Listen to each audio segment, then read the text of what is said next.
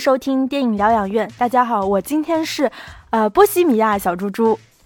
大家好，我是狂想曲石头姐。那到底啥是波西米亚，啥是狂想曲呢？呃，波西米亚其实是指的，主要是一一群人啦，主要是那种专注反社会传统和专注艺术的人群。那后来主要指的是一种浪漫自由的艺术风格。那狂想曲呢，其实也是一个音乐术语，它主要指的就是一种。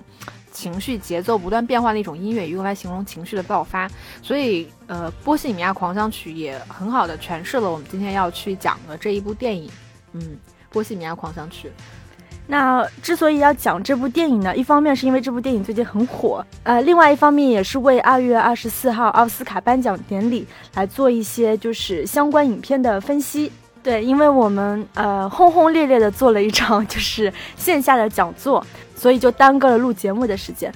啊，我们上次就是做线下分享，主要是在讲歌舞片嘛，所以我们其实也有把歌舞片的呃现场音频有剪成两期节目放在了我们的节目里面。所以就是如果有一些听众突然觉得，哎，这两这两期讲音乐呃讲歌舞片的节目莫名其妙，这个其实是我们线下的一个讲座，对，因为有限于平台嘛，我们没有办法去放视频，所以我们其实是做了两期剪辑，呃，包括其实现在国内讲音乐片的呃资料也很少。所以音乐片尽管啊，歌舞片吧，嗯，歌舞歌舞片尽管很冷门，但是其实还是蛮有趣的。嗯，如果对歌舞片感兴趣的听众，还是可以去听一下我们那两期歌舞片，因为是史料很很充实，然后就是分析也相对比较全面的节目。呃，我们知道，其实再过到下一周，大家就应该都放假回家过新年了。那在新年期间呢，我跟石头姐还是会呃。非常认真的去准备我们的电影疗养院，我们会讲两期到三期的院线片的分析，然后也会专门抽一期出来讲讲，就是说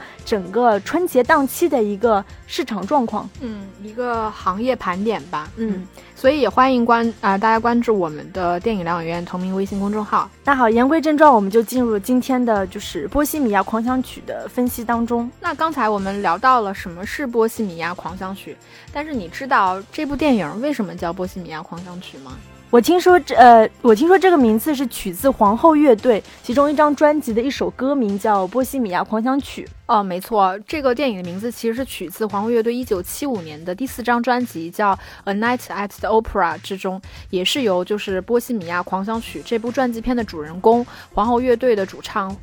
弗雷迪·莫丘里所创作的一首歌，在电影里面，就是我们也看到了这样的情节，就是因为当时的制作人不同意把这首非常反传统的音乐作为他们专辑的主题曲，而引起了整个团队离开百代唱片的情节。那这首音乐呢，非常特殊。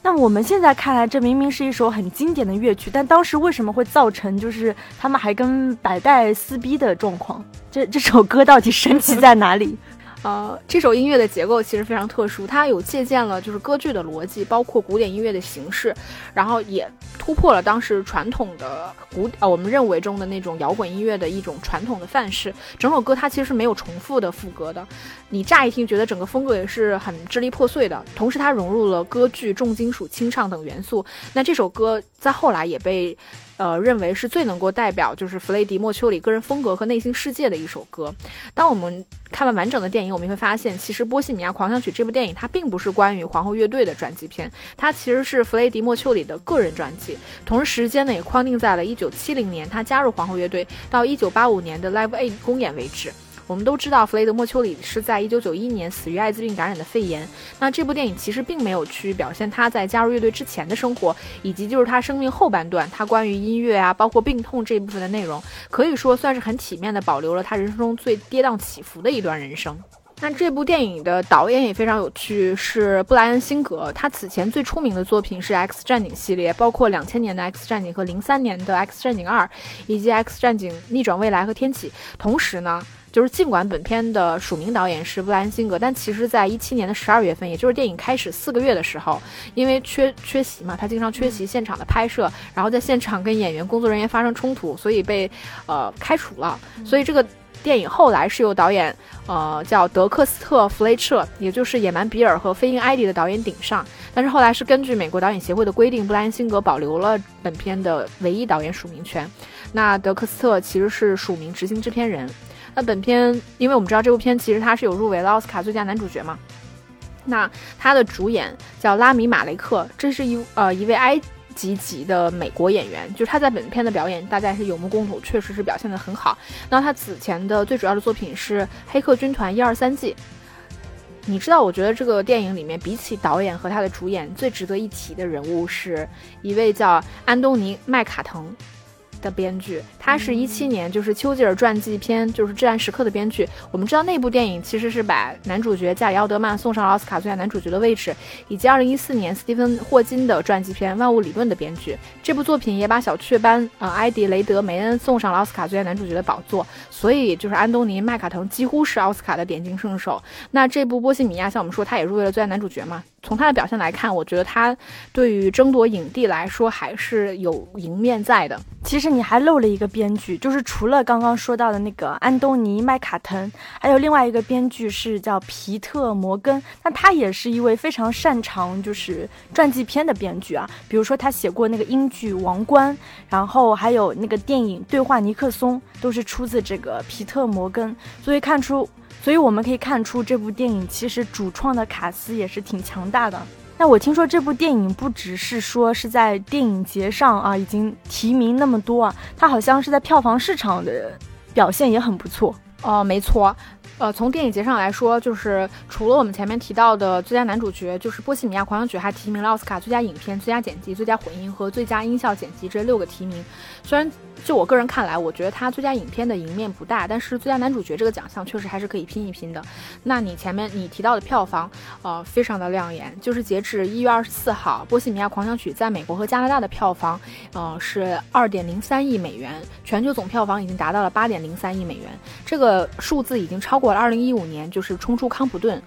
呃，当时创下的记录，成为了全球历史。上票房最高的音乐传记片，它也创造了史上票房最高的传记片以及非动作类和幻想类剧情片的最高票房记录。同时呢，它也是福克斯历史票房第八名的电影。这个成绩我觉得也可以说是非常牛了。就我自己个人看完这个电影的一个感受，就是哪怕像我不是皇后乐队的歌迷，但是我在结尾那场高度还原了当年 Live Aid 现场表演里面，还是会在皇后乐队里面唱的那个 We Are the Champions 的时候，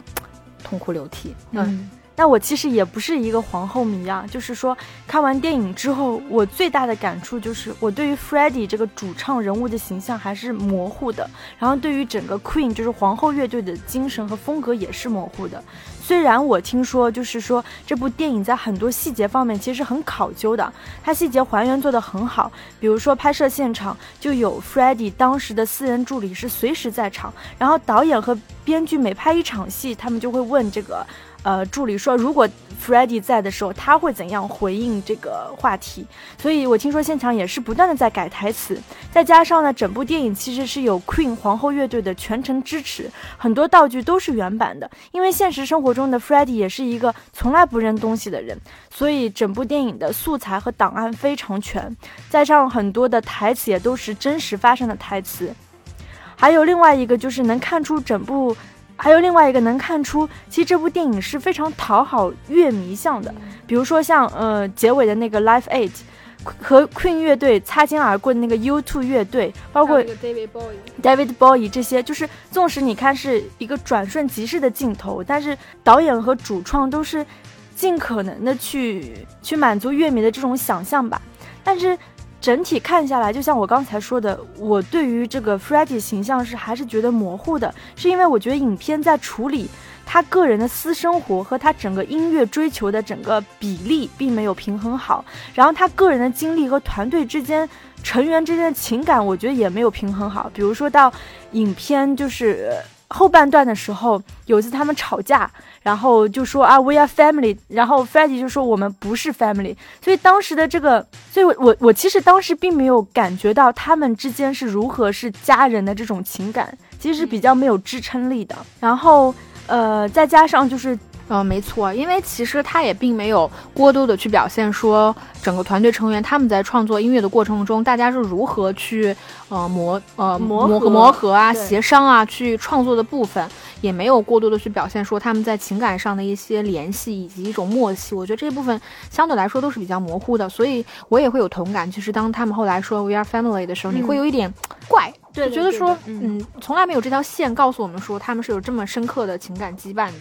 我唯一印象比较深的就是那个 Freddie 生日那天，他带着所有的，呃，就是乐队成员和他当时的女朋友 Mary 一起在他家过生日，可能那场戏还能体现出就他们这种家人的情感，但是其他的戏真的是非常少吧。嗯嗯，呃。所以我会在影片主题的这个把握上是比较有困惑的，因为我不知道这是描述一代歌王 Freddie 的诞生，还是说这是一部就是他不断的在追寻自己的性取向、追寻自我的这样的一个故事。石头姐，你是不是跟我有同感？就会觉得会啊，这些很零散的细节会导致这种主题比较分散吧？嗯，其实我我也认为这部电影它的一个切入点其实并不是这个人的音乐或者是人生，我觉得反而是他在呃性取向上或者说自我认同上面的一个不断的发现，就是他从异性恋到同性恋，嗯然后到。对于自我真正身份的认知，我觉得这个是他的切入点，所以他整个外在的环境其实相对来说是比较淡化的，就是无论是他的家庭矛盾，因为其实电影里面也有提到一点点，他跟他的父母关系可能，尤其是跟他的父亲之间可能是有一点点隔阂，包括他个人的情感生活，他的团队生活，我觉得这部分相对来说都是比较淡化，反而就是整个嗯内容是比较集中在于他自我的这寻探寻的部分，但是也因为他的战线其实有十五年的时间嘛，嗯，就是他可能。音乐也拍了一点，然后他的创作也拍了一点，他的生活、他的情感，包括他的性取向，所有东西都拍了之后，你会觉得整个呃故事是有一点点零散的，嗯。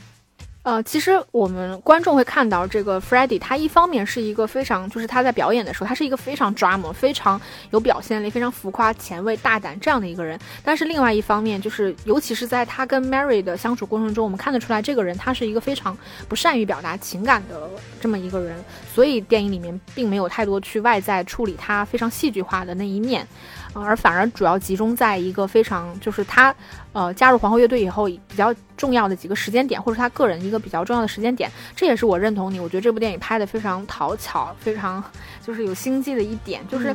有几个重点嘛？第一个就是他加入皇后乐队，就是这个乐队的前身叫 Smile。他加入这个乐队的契机，然后他他去录制《波西米亚狂想曲》这整个过程，他们团队一块录制啊，然后去跟制片人去博弈啊，这样。然后再有就是他跟 Mary 去听《Love My Life》这首歌的时候，向他坦白了自己的性取向。然后下一场他开始留起了他标志性的造型，就是那个短发小胡须。这个据说是当年一部分就是同志的标标志啊，就是标志性的形象吧。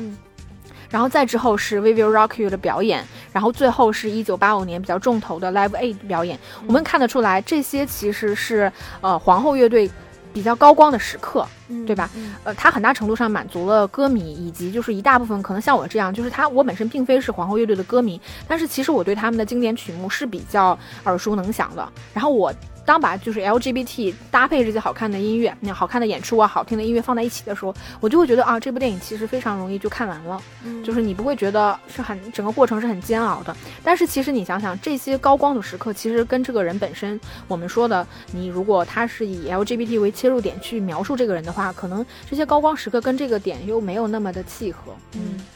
对，就像刚刚石头姐提到的那个《Live Eight，》，我们都不是乐迷的情况下看这一段，仍然觉得很燃。嗯，我听说就是这段戏是相对于还原还原当时的现场是还原的很细致的，包括可能钢琴上的那个可乐，对吧？他现场的完全的服装，然后他的一些动作都是都是复刻的，很完美。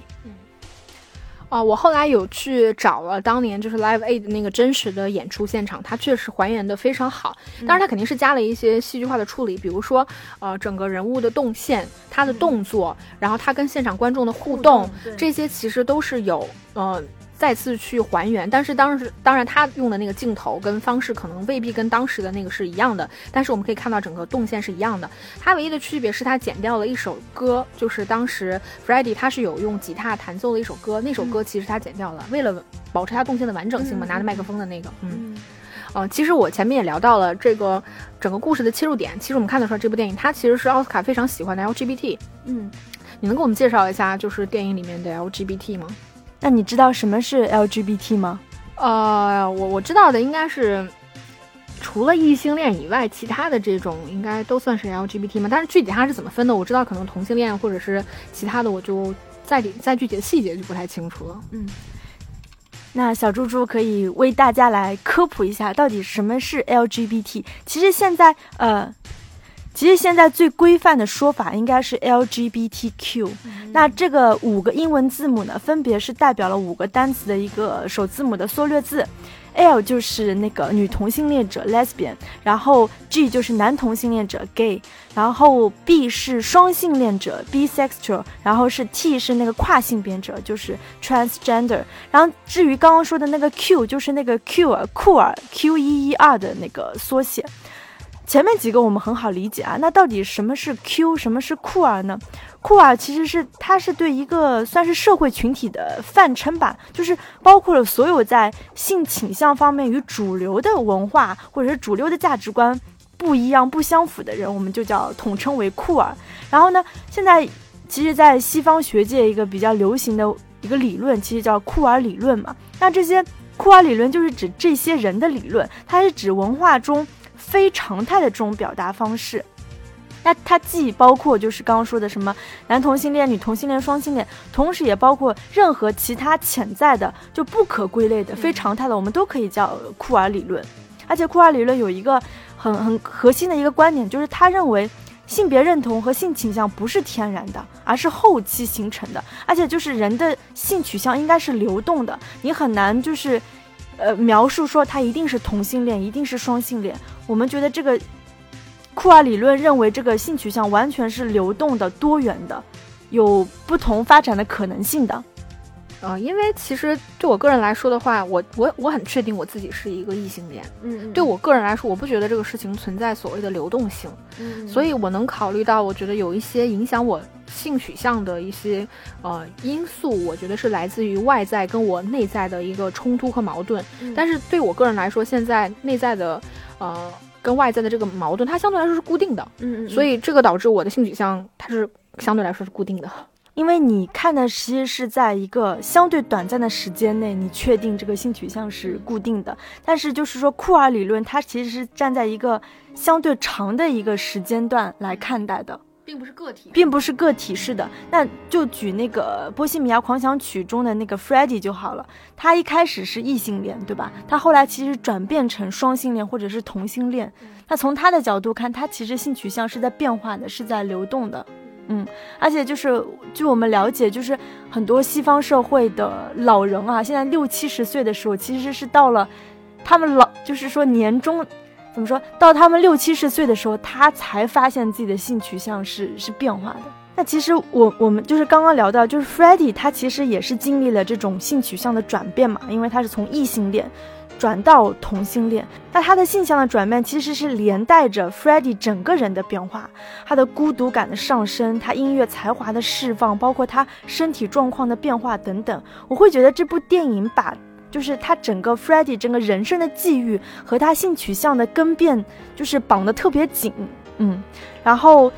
那就是这个是不是我们通常认为的定义的 LGBTQ 的电影，就是应该是以他的性取向为核心的电影呢？那那我其实是不知道真实的 Freddie 他的人生际遇是不是真的是从他向 Mary 就是出柜的那一刻开始，导致他后面整个人生变化的？嗯，我我我也认为，我就。因为我们不了解真实的 Freddie 是什么样的，但是因为它里面有一个呃剧情是他坦诚了之后，那个相对对他来说是一个整个人生的一个分界点嘛。从那个以后，他其实留了一个非常标志性的呃同性恋的造型，呃。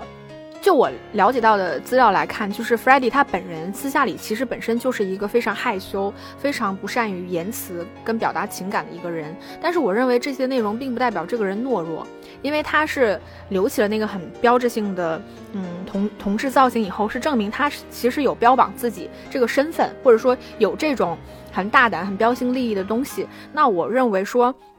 是不是这样的人，他的性取向就会决定这个人所有人生中你的困惑、你的彷徨，呃，你音乐的释放？我觉得其实这两者的关联性，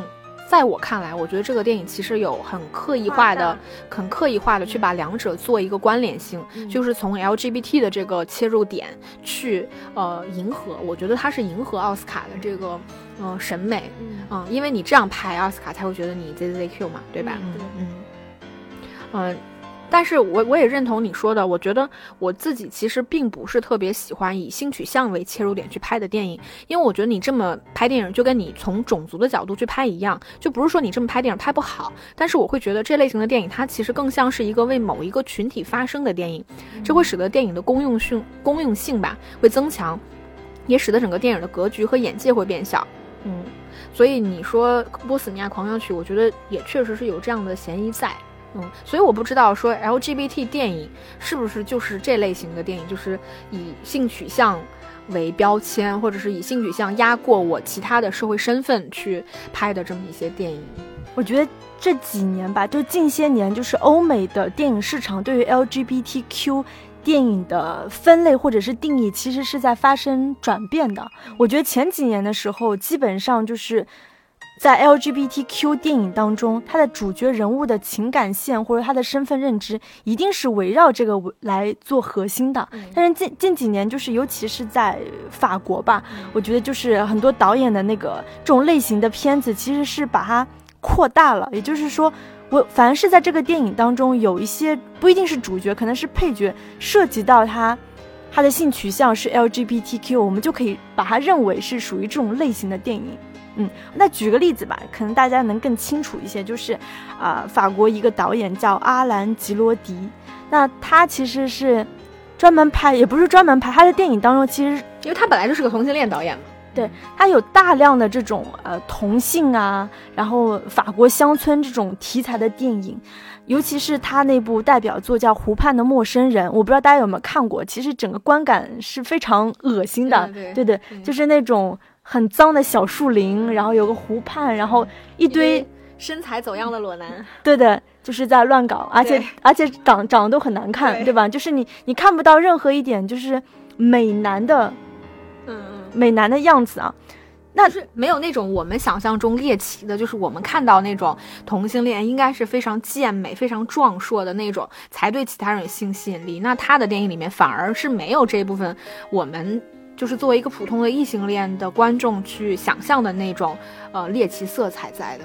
因为在阿兰·吉罗迪的电影当中，就是如果我要提炼几个标签的话，法国、乡村、政治、同性，很可能前面几个标签都要排在同性之前，反而就是看上去他的电影是很很猎奇向的，很 LGBTQ 的，但实际上它其实是比较去性别化的，它只是呈现出，就比如说。那一群人在法国的某个乡村当中，他们的这种怎么说是社会状况、经济状况、情感状况，比起他们作为同性恋之前，呃，也就是说，呃，你觉得 LGBT 它其实这种电影，我觉得从一开始它发展是有我们说的，就是以性别压过我其他的社会身份，然后去替这一类人发声。那到现在，比如说像阿兰·吉罗迪也好，或者说我们其他说的，呃。比如说我说呃黑色党徒也好，或者请以你名字呼唤我也好，他们电影其实反而个人的情感或者是个人其他导演想表达，比如说你像说地域性、你政治性、其他的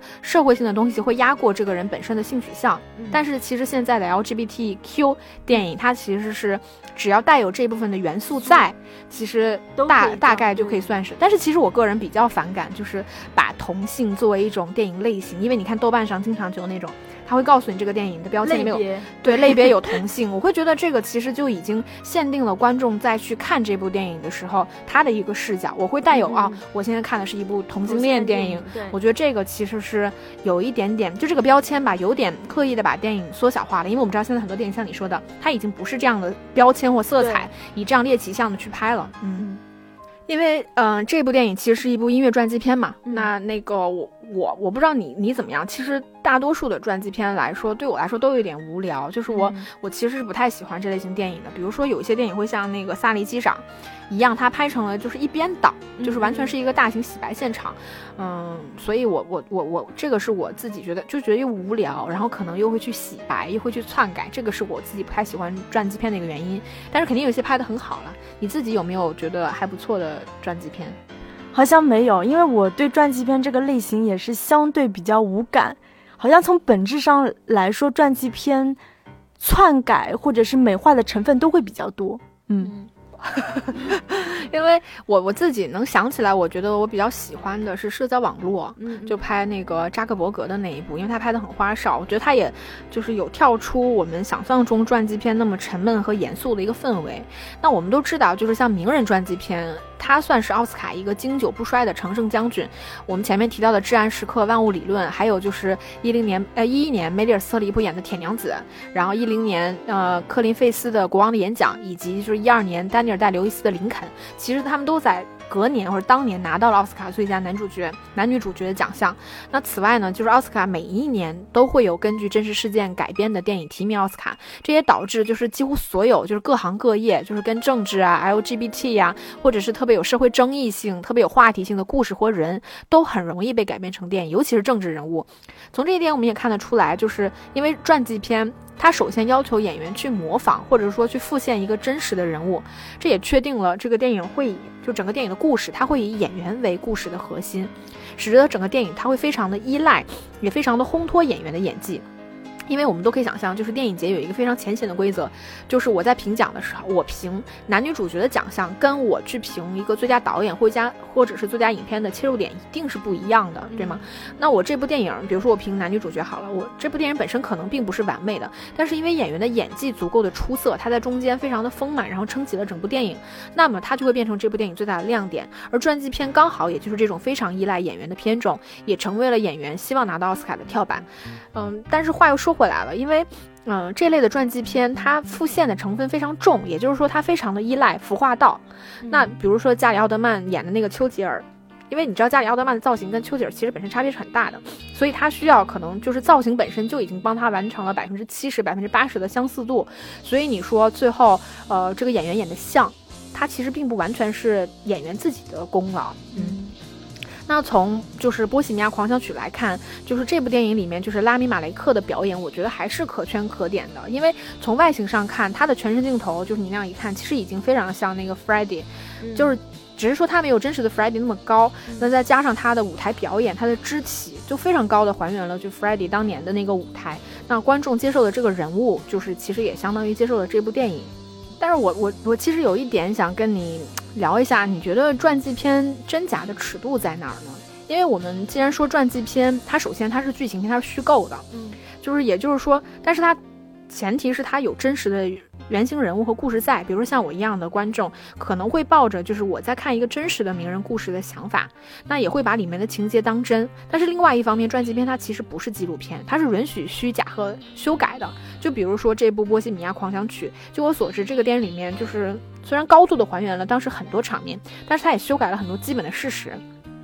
比如说，Freddie 加入这个 Smile 乐队的初衷，并不是说在那个俱乐部里面听他们唱歌，然后去后台搭讪，而是就是他是通过同学加入了 Smile 乐队。啊，他认识 Mary 其实也是在就是校园的音乐会上遇到的，以及他告知成员自己患艾滋病的时间，其实真实的呢是在那个 Live A 之后，大概是在八七年、八六年的时间里面，他确诊了之后，他的成员才知道。但但是这部电影里把他提到了，就是八五年的那个。呃，Live A 之前，嗯，就是这个时间点其实也是有修改的。你认为就是什么样的修改是允许的，什么样的虚改又是虚假，就是又是不对的呢？对于传记片来说，因为传记片从本质上它是剧情片，它是故事片，它肯定是不同于纪录片，就是完全为了还原或者是复刻的嘛。那所以就是为了烘托这个人物的形象性格。所做的一些时间上的篡改，我觉得是，或者是细节上的篡改，是完全在合理范围之内的。比如说你刚才说的，就是他得艾滋病的时间其实是八七年，而不是在那个得是得知自己，呃，比如说他得知自己得艾滋病的时间是在八七年，其实是在那个 Life Aid 两年之后嘛。那他在电影当中，他是选择在这个演就是演唱会之前告诉他的成员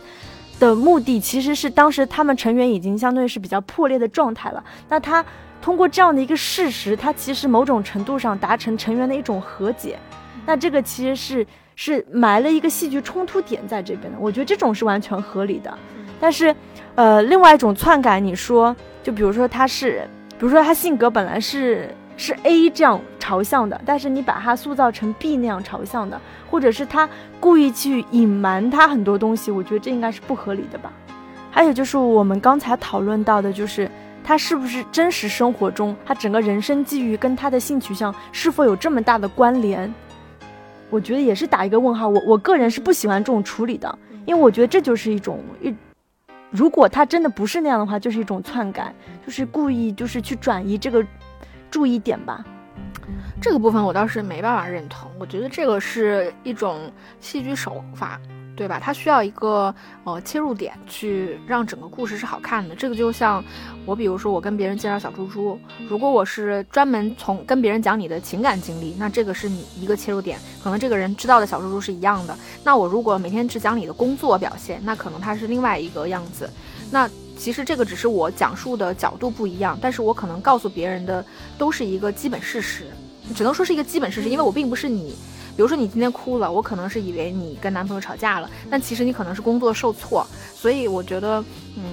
一定的戏剧手法吧，我觉得是合理的。它需要一个相对来说比较统一的主题，去让整个故事，因为你毕竟是剧情片，让这个故事更加的完整和丰满。但是说回传记片的话，我其实比较不喜欢过度美化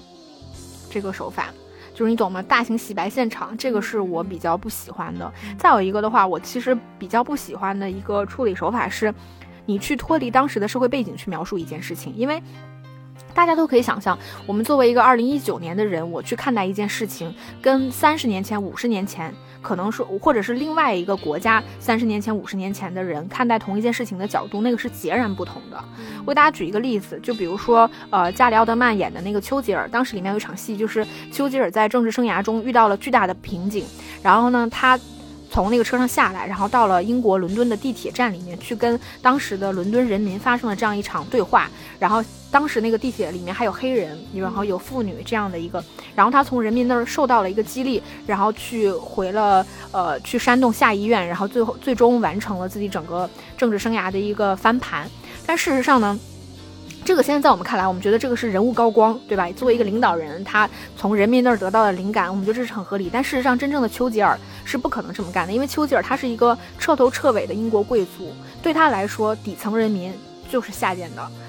更何况说，它里面还演到了他跟黑人去握手这种事情是根本不可能发生在丘吉尔身上的。那我会觉得说，你这样的处理手法其实是完成了你戏剧上的一个转变，或者说人物上的一个转变，或者然后哪怕是在我们今天观众看来，你也认为这个是很合理的一件事情，但是你篡改了基本的事实，因为丘吉尔不可能做这件事情。这个就是我自己比较不喜欢的一部分。嗯，其实说白了，我觉得传记片它它本质上就是一个。非常有功利性的一种类型的片子，对吧？就是你，比如说你拍这种什么伟人这些高光，你肯定是为了高歌功歌功颂德，对吧？包括像那个《波西米亚狂想曲》，其实我听说也是，就是 Queen，呃，乐队的成员他其实是为了纪念缅怀，就是 Freddie 做的，所以它必然会造成很大程度上的一个一个美化，所以这也是我个人不太喜欢看传记片的一个原因吧，嗯。嗯，其实我看那个《波西米亚狂想曲》的时候，跟你有同感。我觉得这个电影拍的过于的体面，就是他有过于的，就是很想把这个 Freddie 这个人物拍的很体面，所以他故意隐去了一些内容。比如说，嗯，他作为一个同志，他必然是要跟嗯异性或者同性有一些肢体上或者肉体上比较亲密的关系。但因为电影里面其实有表现，他跟 Mary 就是两个人，就是相当于是。赤身裸体的在沙发上躺着这样一个镜头，但是当他大部分的情感状态是同性恋的时候，其实这一部分内容完全没有表现。对，然后包括就是后面有一场戏，就是 Mary 大着肚子来找他的时候，他那个状态就是桌子上是有毒品的。其实他应该是刚嗑完药，但是电影里面刻意不去拍他嗑药的这个部分，只是告诉观众有这么一件事情。所以你从电影里面隐去的这些事情来看，他是有刻意的想把这个人物表现得很体面，像你说的。一样就是是有美化的成分在的，但是这个适当的美化是正正正常的，但是但是不能说这些被隐去的事情就不值得引起我们的注意。嗯，那我们今天节目就差不多到这里了，然后下期再见吧，拜拜，拜拜。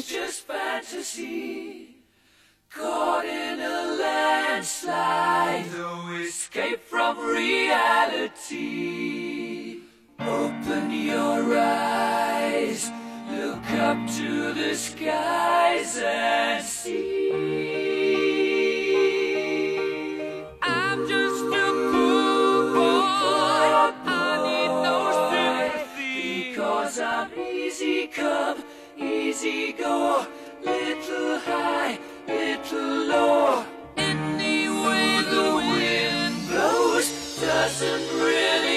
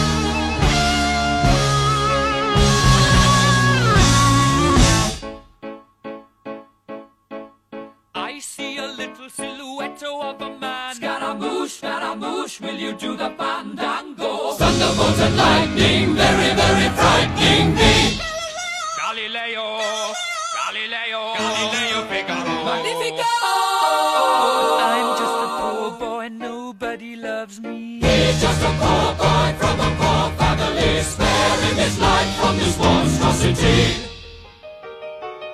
Easy come, easy go, will you let me go? Bismillah, no, we will not let you go. Let him go! Bismillah, we will not let you go. Let him go! Bismillah, we will not let you go. Let me go! We'll not let you go. Let me go! We'll not let you go. We'll Mamma mia, mamma mia. Mamma mia, let me go. Beelzebub has a devil put aside for me. For me, for me.